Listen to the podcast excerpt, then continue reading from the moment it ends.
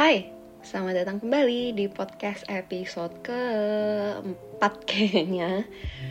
Hari ini merupakan episode yang spesial. Spesial karena podcast ini uploadnya ya setahun dua kali. Kalau gak setahun sekali lah ya. Jujur, aku pun bikin podcast ini sebenarnya iseng aja. Makanya gak rutin upload dan emang cuma lagi kepengen cerita yang agak dan tanda kutip berisi gitu.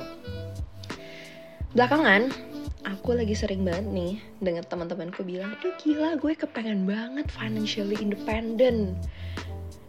Nah, hari ini aku mau spill my two cents about being financially independent gitu ya.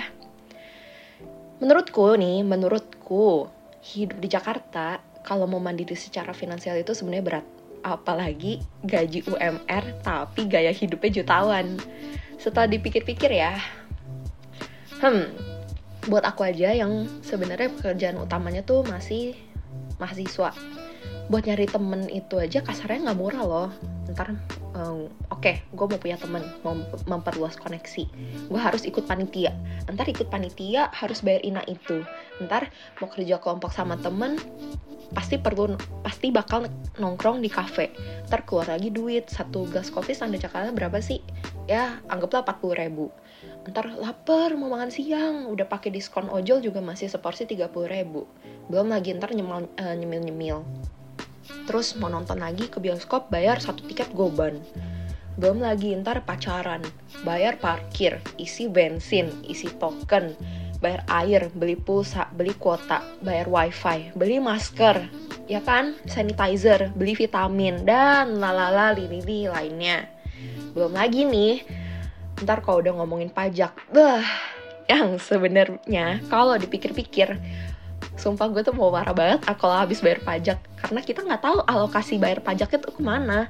Sedangkan kalau tinggal di luar negeri ya nggak gitu sakit hati lah. Karena hmm, di luar negeri tuh ada yang namanya tunjangan pensiun kesehatan pendidikan gitu. Intinya at least kita tahu baik kita bayar pajak tuh ada alokasinya ke mana.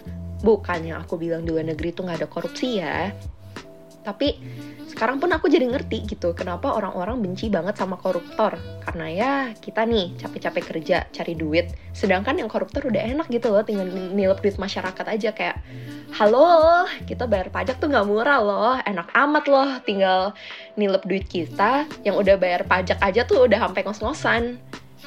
Gimana ya? Being financially independent itu is a hard work. Dan ini sifatnya seumur hidup.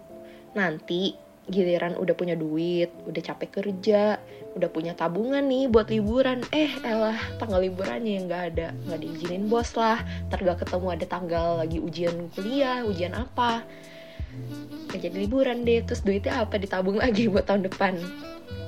Ini pendapat pribadiku aja sih. Kalau mau mandiri secara finansial, ya pelan-pelan aja, nggak apa-apa kok. Take your time Jangan berpatokan sama orang lain. Yang penting jangan lebih besar pasak daripada tiang. Kalau belum jadi jutawan, hindarin gaya hidup jutawan.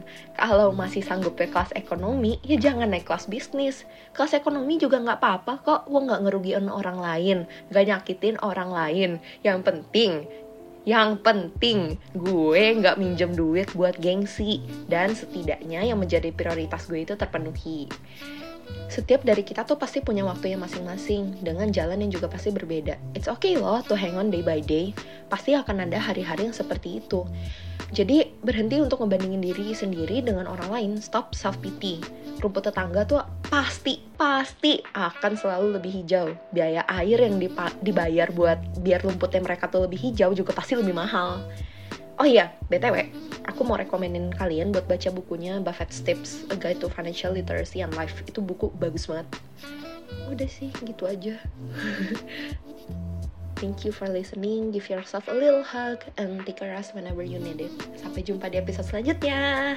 Hashtag Cuan Life.